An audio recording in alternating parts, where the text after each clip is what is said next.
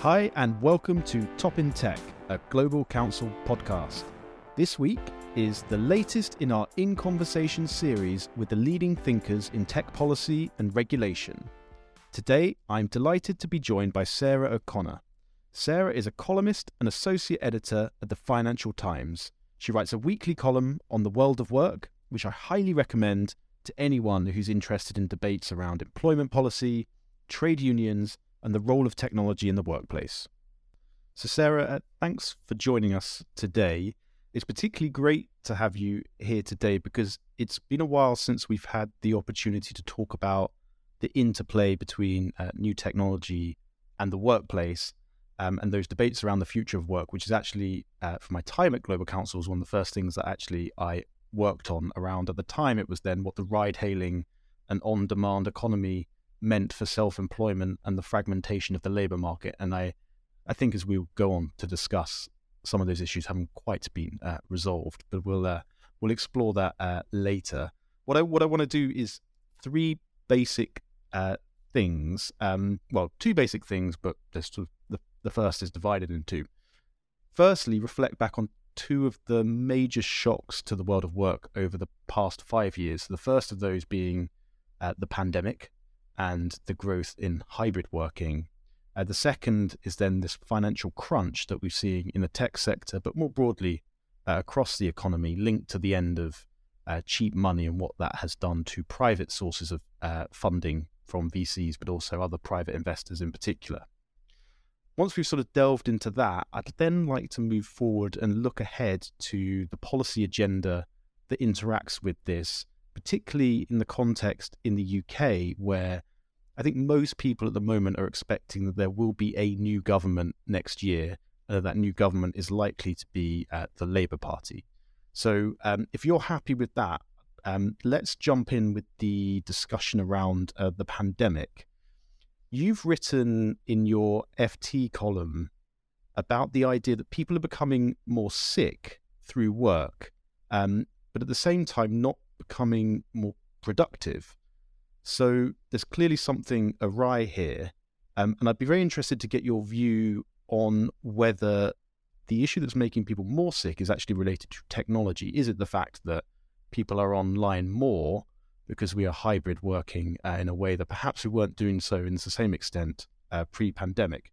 But in that context, I was struck when reading your column again last night that at the top of the uh, sectors, um, I think in the stats you use from the ONS, that show it's actually sort of retail and transport and these more practical in person jobs that presumably don't haven't been affected by things like hybrid working where there are the greatest increases in sickness over the last few years, as opposed to IT and communications, which seem pretty low down in that chart.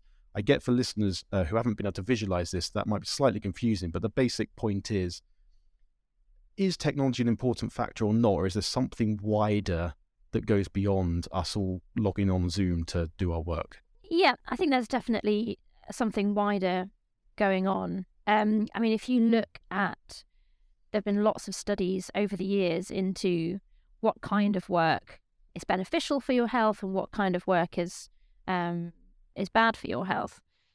Now, technology plays a part. Um, sometimes uh, it can make it better, and sometimes it can make it worse. But actually, those fundamental things are more around things like the security of work, whether you're paid adequately, um, such that you're not constantly worried about whether you can pay your bills. Um, autonomy at work is incredibly important for health. So there are very tight correlations between um, people who have no control really over the pace that they're expected to work at, or um, or what they're meant to do. You know how they can go about doing their tasks. If if your job is very tightly controlled and prescriptive, and also has quite high demands, and that's incredibly bad for your health. And we have seen over the last sort of 15, 20 years that the proportion of people who say that their jobs are like that has gone up.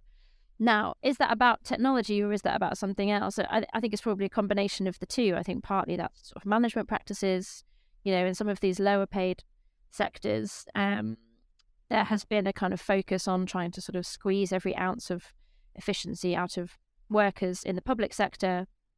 Similarly, you know, people are doing more with less um, because of austerity. Um, so none of those things are really about technology. But then I think technology does come into play among some of those lower paid jobs that you talk about Um, you know, you mentioned the gig economy. That's that's one area where the work is sort of quite prescriptive. While you have a lot of control over when you work, you don't have a lot of control over how you work. You know, your the speed with which you um, complete your tasks is being sort of monitored at all times. Um, you know, HGV drivers uh, monitored by tachographs, like that's partly for their safety, but it's also um, increasingly the case that, you know, if you're driving a van, you might have a camera watching your face at all times, watching, you know, telematics, watching how well you drive. So I think there is a general kind of increase in, in technological monitoring, which probably does have some health effects. So that's to kind of talk about the the maybe sort of more lower paid sectors.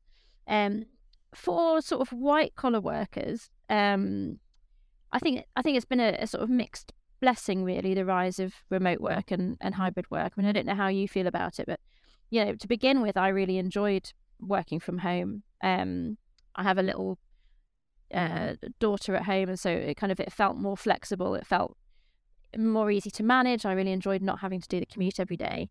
Um, and I think we've seen in the surveys that people use that extra time to maybe exercise a bit more or relax a bit more, you know, things that we know are, are good for your health. On the other hand, you know, certainly the kind of the, the world that we've ended up in, which is this sort of hybrid world, while I think those are advantages, it has kind of dissolved that line between work and home even more, hasn't it? Um, I mean, I think that was happening anyway because of the rise of emails on smartphones and all the rest of it. But now a lot of us really have the capacity to open our laptops and work anywhere at any moment. Um, and we know that you know that feeling of being always on and always connected is not great for your for your mental health, for your sleep quality, etc. Um, so I think I think you know for for professional workers, there's a bit of a mixed picture in terms of technology. Yeah, I think it's interesting you talk about that personal experience that you've had, and I think we all have our our anecdotes. I think for myself, reflecting on it, the the greater flexibility of remote working is actually great in many ways because it means I can go back, do the nursery run, get the kids, see them before they go to bed, and then log back on afterwards. But actually, that can be pretty attritional as well, and actually mm. not having that clear and when it's repeated day after day, and that not having that clear divide, however inconvenient the commute was, actually it did sort of provide a bit of a break. Even if you could log on later, it did provide a much clearer break in the working day, both to and from work, than perhaps was the case um, beforehand. I do wonder, though, as well, when we think of the perspective of younger people who they have that, where, where remote working has actually potentially isolated people a little bit more during the pandemic, and that social element of work has been uh, perhaps stripped back. And I think, I think you said in a podcast that I was listening to recently, Sarah, that you you would notice it was often younger people who'd come back into the office. And I think at Global Counsel, I think there was certainly immediately after the pandemic, that was the the same experience that we had. And I just wondered in that analysis that you gave, which was there are certain areas where technology has had an impact around autonomy, on the on-demand economy, particularly in sort of transport and, and sort of areas like that where technology has been used. Um, is there also a demographic element to that in your view? Is it that the change in ways of working are perhaps you know, are beneficial to people in certain situations? Perhaps they have kids and families and they're a bit older and they, they, they don't mind being at home a bit more. Whereas with younger people, where we already have issues around mental health provision um, in the UK, that these that actually technology is exacerbating their situation in the white collar end of the scale of things. Yeah, possibly. I think there was, um, you know, I think there were sort of two things going on there among young people. There were definitely young people who were kind of incredibly frustrated during the lockdowns, who had started a new job and weren't able to get in and meet anyone and get to know how the organisation really works. You know, I think we know that training works better face to face. Building up social capital is very hard to do from behind a screen when you're sitting in your, you know, parents' um, spare bedroom or whatever. Um, so I think that you know, I think young people, particularly people who were just starting out in their careers, did suffer much more than than people who were already established. You know, when I when I um, went on mat leave, that was kind of when COVID happened. So in the end, there was sort of a two or three year period where I just wasn't really in the office very much. Um, and I, and that was kind of fine because I've been at this organization for so long that I know everyone and I know what the kind of patterns of um, relationships are and the the power dynamics. I know who to go to if I need to get my work phone sorted out, etc. But actually, if you don't have any of that sort of um, social capital and sort of soft knowledge of how the organization works, and I think it was incredibly difficult. That said, I think there's some young people who actually are very, very comfortable um, working remotely, and and some young people I think who've actively sort of sought out roles like that. Um, uh, and I know some employers have said that they've actually kind of struggled to get some of their younger workers back in. So I think it, I think it does depend. But you're right. I mean, what we do know is that uh, you know everyone's mental health kind of suffered a bit during the lockdowns, but younger people in particular, and for them, that's part of a much longer trend that we've seen over the last, you know, decade or so, whereby we're seeing rising levels of young people saying they feel lonely, rising levels of young people sort of struggling with um, mental health problems and struggling to access treatment for them. Um, so that's a real that's a real worry in itself, and you know there are lots of debates over why that's happened, um, what the various different factors could be, whether it's macroeconomic or indeed whether it's technological. You know, certain school of thought um, thinks that actually social media and the, the sort of dawn of smartphones and, and kids having access to Facebook and Instagram um, had a really bad effect on, on their development. What do you think on that? Is, is there a policy solution here? I mean, if we think about that point we were talking about beforehand, if work is too all encompassing and people can't switch off, so to speak, there's a lot of debate around this sort of the right to switching off or the right to logging off. I mean, do you see that as something that governments and policymakers should be thinking about, or do you think that is something that is going to have to be set company by company, organization by organization? Yeah, it's been something I've been meaning to kind of look into in more depth how those how those um, policies are working out in the countries that have started to try them. I mean, I think it's it's still early days. My instinct is that while I understand that policymakers would want to try and do something, that this might be something that's better worked out at a organizational level. Um, just because every company is so different in terms of its needs and, and how it works. You know, some companies are multinational and have um, people all over the world that need to communicate in some way or other. Um, you know, I think it's very hard to kind of have a one size fits all solution, but that's not that's not to say that obviously um, there are par- there are power dynamics within companies, and so you know, in some companies, the workers' interests are, are more adequately represented than in others. Um, so it's it's not a sort of panacea to say, oh, just let just let companies and workers sort it out themselves, because clearly some workers have more say over their working conditions than others do. Um, but yeah, I mean, I think it's a I think it's a very interesting question, and it's something that um, we're all going to have to think about more over the next few years. I think. Well, definitely want to come back to that point. Uh, you you sort of there are various things you've said so far around the autonomy in the workplace, setting these things organization by organization, and the power dynamics between the organization and the people who work for them. And clearly, jumping out through all of those things is the role of uh, trade unions, or indeed the absence of trade unions. So, I definitely want to come back to that, particularly in the context of um, a potential Labour government. But if we could just quickly, before we do that, you, you talked about the on demand slash gig economy, whatever we decide we want to call it. And again, this is something that I know you've written a lot about um, over the past, you know, six to twelve months, and much much longer than before that. But you've talked about the end of cheap money uh, and how this has affected uh, that particular sector. And one thing that always struck me a little bit when you saw these companies growing and the sector growing was almost every other week when you lived in London, at least, there was a new on-demand provider, and I just couldn't get. And they had all sorts of discounts, um, all sorts of uh, ways of um, all sorts of ways of enticing new users and, and consumers. But it never seemed to me to be particularly sustainable, even without the end of cheap money. Um, is that your view that this was this was always the party was always going to end at, at some point, or um, do you think there's something very particular about how the funding was linked to um, low interest rates and so on and so forth? I mean, I don't think the party would have got going without cheap money um, because all of those startups that you saw um, with all of the kind of the people whizzing around London with their branded jackets, I mean, none of that was economic, right? I mean, none of them were charging as much for the service uh, and the product as it cost to provide them. So the only way in which you can do that is to um, make continual losses. And the only way you can make continual losses is if people are, willing to just keep funding you indefinitely. And for a long time, that was what what was going on. And you know, all of these platforms had the same sort of pitch to investors, which was we're going to lose a lot of money to begin with, but then we'll reach scale, and then we'll think about how to how to make it profitable. Um, and I think that's the sort of argument that works in an era in which money is basically free, but it isn't an argument that works when interest rates are rising to sort of five percent or so.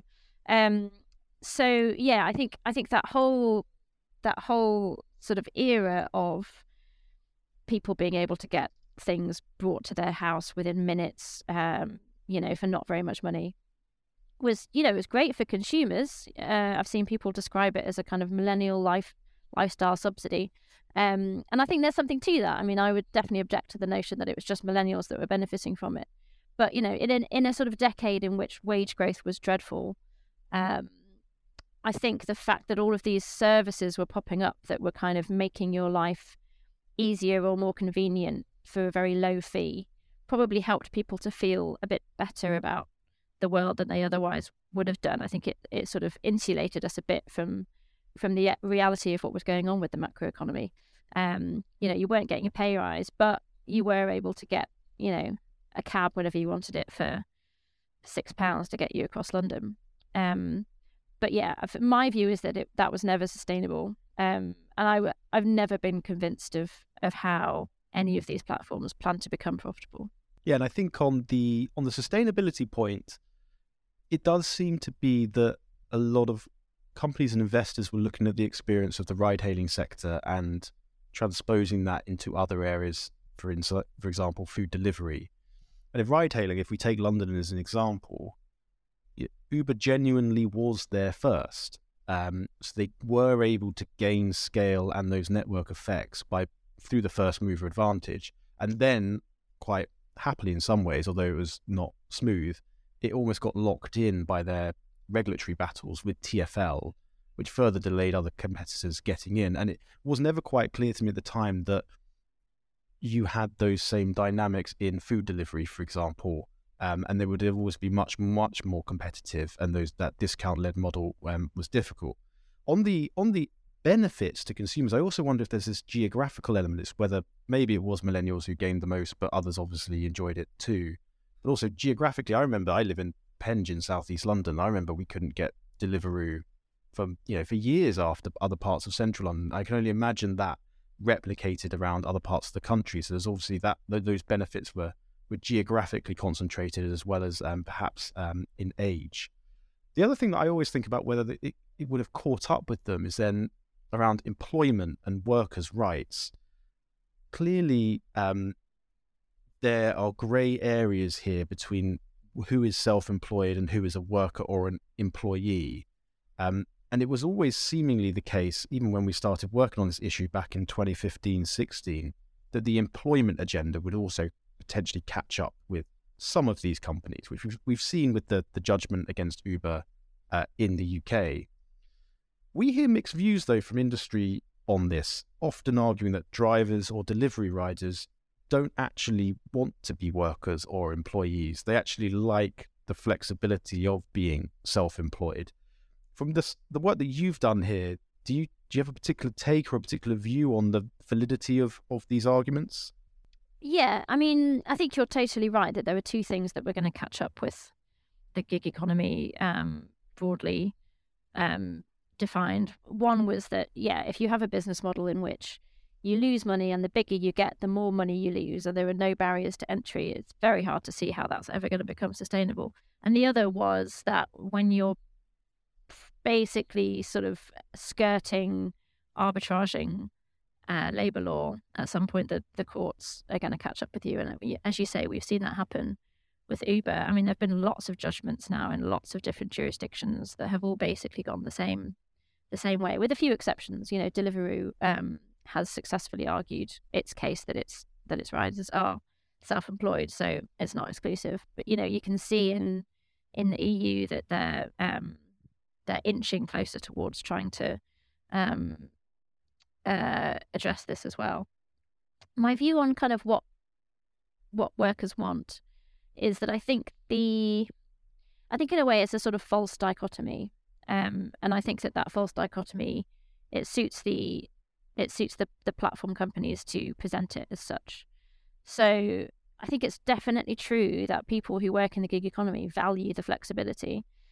You know, sometimes people on the left have a kind of unfortunate habit of implying that everyone in that sector is is sort of exploited and has somehow been sort of duped into it. Um, I don't think that's the case at all. I think people are doing that work for a reason, and one of the reasons might be that they don't have better options, but another another of the reasons is that you know if you're weighing up that kind of work against some other kind of low paid job, you do have the control to choose when when you want to work, and I think people genuinely value that. It goes back to this uh, question over autonomy. Um, you know, if you don't know when your schedule is going to be, it's a nightmare, particularly if you're trying to balance your job with someone else in low paid work, particularly if you're trying to figure out your childcare.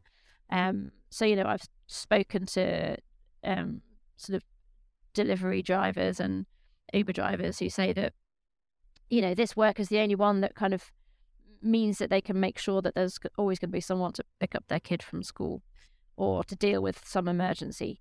Um, so I think that's genuinely valuable to people and shouldn't be discounted. But what I would take issue with is the notion that self employment is the only way in which to get that level of flexibility.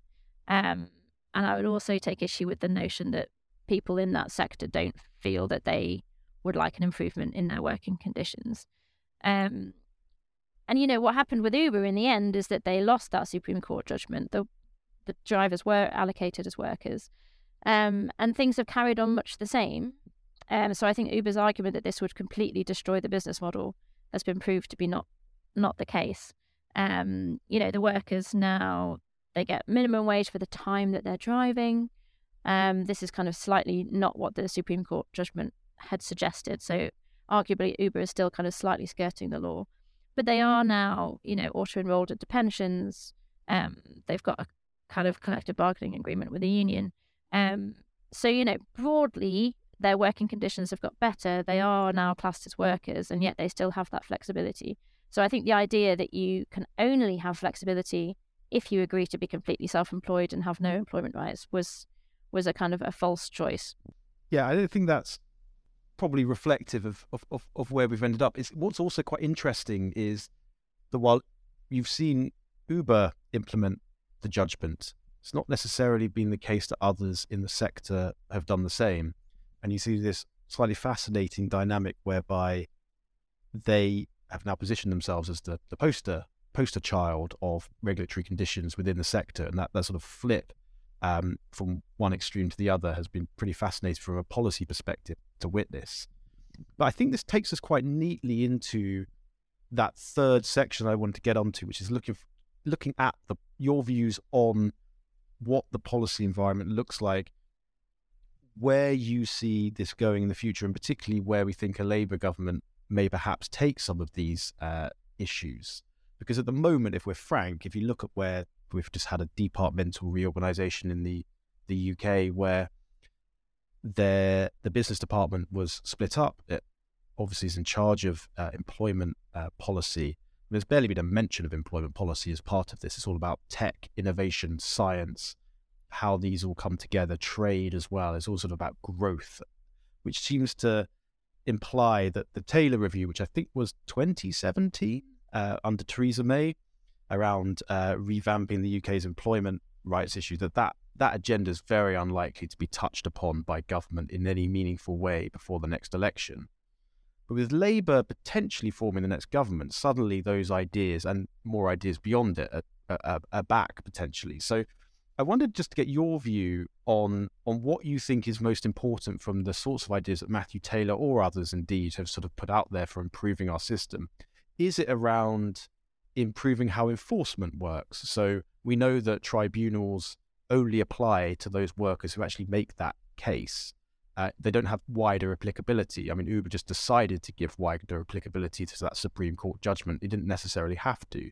Um, is that something that you think is is important to focus on, or is it around the the classification system? I mean, we talked about grey areas. Is it that it should be like the EU is doing, an onus on the employer to prove that someone is is self-employed rather than an employee. I mean, which in those, I mean, it doesn't have to be those two, but which of that bundle of ideas do you think should be or potentially thought about again and resurrected? Yeah, so from those ideas that came out of that Taylor review, I think, um, you know, my view would be that trying to do something on classification um, is just a you, you're just it, it, you're inviting a nightmare upon your heads. You know, it's just it's so complicated. It's so difficult.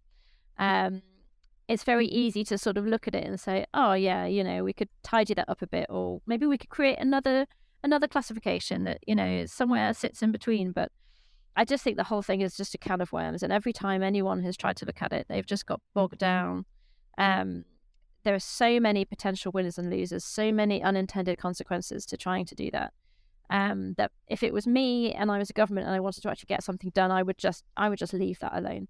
Um, enforcement, I think, is a much better area to focus on because we know that in the UK, it's fairly lightly regulated labour market anyway, but we don't actually enforce the regulations that we do have very well at all. Um, so you referred to the fact of, of employment tribunals. I mean, a lot of employment rights in the UK, you can only enforce them if you yourself go to a tribunal. Uh, we know that if you're lower paid, you're less likely to do that. Um, there are, you know, there's costs involved. Even if you go to a tribunal and you win your case, there's no guarantee that your employer will actually pay you what you were owed. Um, on top of that, the the kind of elements of employment law that are enforced by regulators, whether it's HMRC enforcing the minimum wage or um, the health and safety executive doing health and safety. You know, those guys are not doing a great job either. Um, we know that there's an awful lot of um, areas in which bad practice is sort of allowed to, continue pretty much with impunity.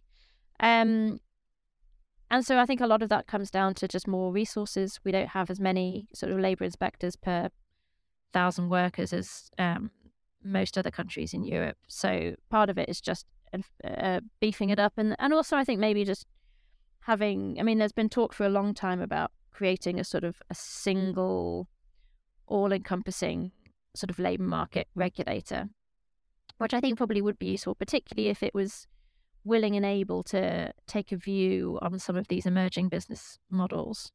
Um, so that you don't have to wait sort of 10 years down the line for the courts to pass judgment. Um, so those are the things from from sort of the Taylor view and from ideas that are, are already sort of knocking around in the space. And then, I mean, you mentioned um, the possibility that Labour could win the next election. If that happens, I think their, you know, of of their suite of policies on employment, the one that I think would be most significant is their plan for sectoral collective bargaining, um, which would actually be huge, like a very big transformation of the way the UK labour market works right now and has received very little attention or scrutiny. Um, and I wonder if that sort of suits Labour for the time being because they don't want to scare the horses. And um, while they've sort of signed up to this, I'm not sure that they necessarily want to talk about it in great detail. But, you know, we don't have sectoral collective bargaining in this country. Um, and so it would change very much the way in which things are done in the sectors in which they try to implement it. Yeah, you're right. It, it doesn't that particular policy does not really fit with what we see of the current strategy from the Labour leadership to go to Davos, uh, to uh, the, as everyone has dubbed the prawn cocktail offensive 2.0 or whatever whatever we're saying. This this attempt to sort of calm business concerns about what Labour may or may not do, but clearly that would have a, a, a very far-reaching impact on that, and we haven't heard much from you know the Labour front bench or indeed their critics around that particular policy, but clearly that would uh, be highly controversial if and when it comes. But I just get your view on on the idea of, of, of collective bargaining. It was it's been argued by some that if you look at the UK's uh, non-existent wage growth over the past decade, um, that one of the reasons behind that is that we don't have collective bargaining. If you compare the UK to continental peers, whether in Scandinavian countries, Germany, or elsewhere, uh, wage growth has tended to, to, to move up uh, much more uh, ahead of inflation, or at least in line with inflation, in a way in which perhaps it hasn't done in the UK um, over the past uh, few years.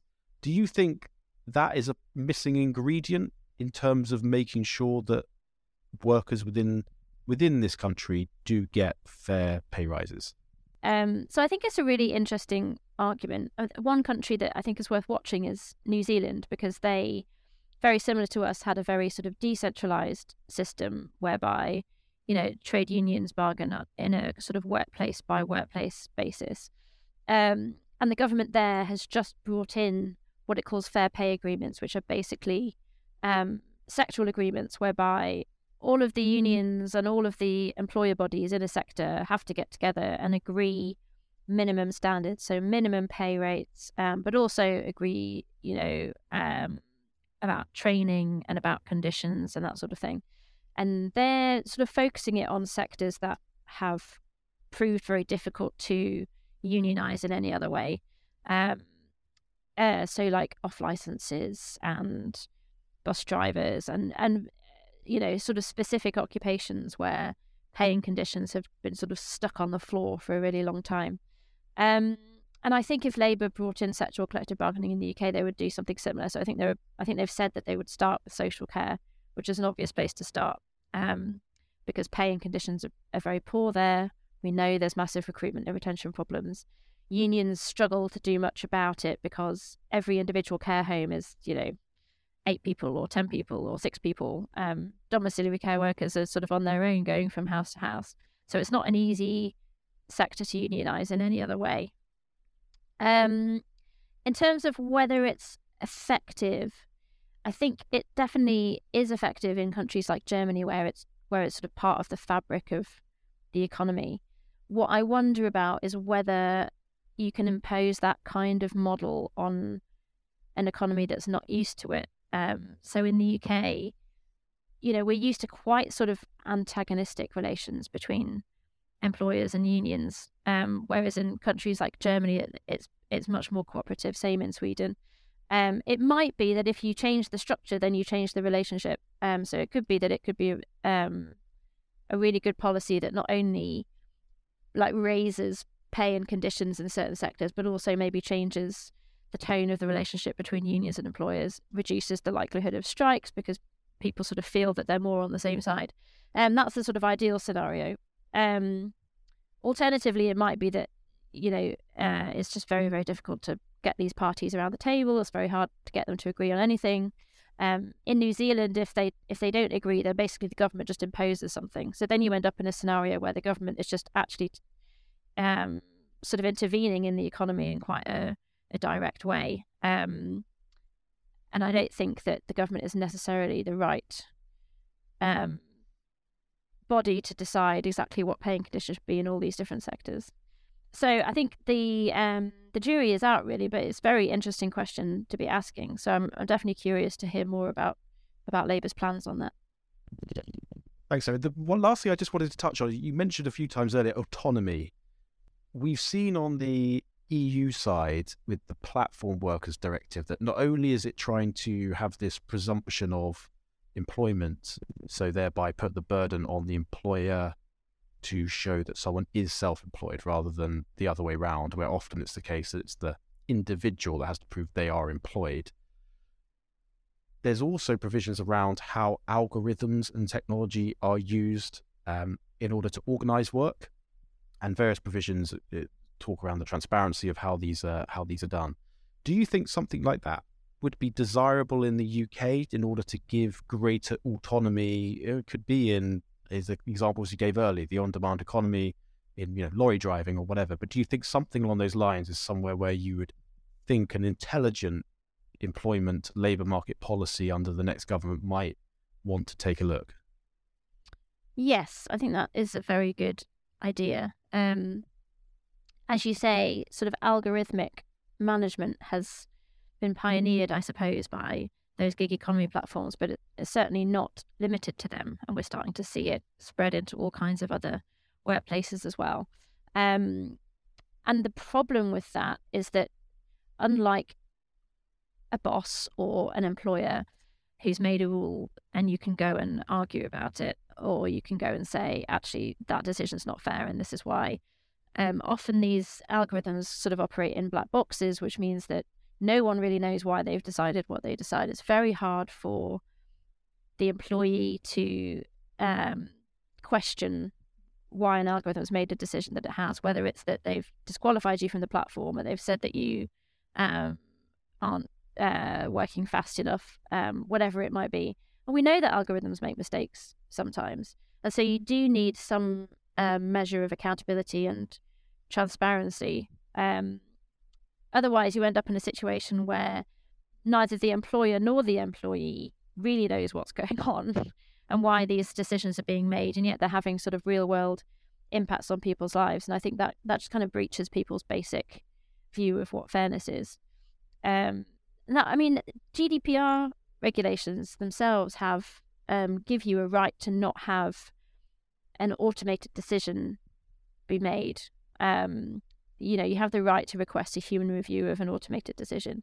So, to to a certain extent, GDPR already offers some protection to this sort of algorithmic management, but I don't know how much it's actually sort of being used in practice. Um, so, yeah, I definitely think you know thinking harder about about those questions um, would be a sensible avenue for policymakers.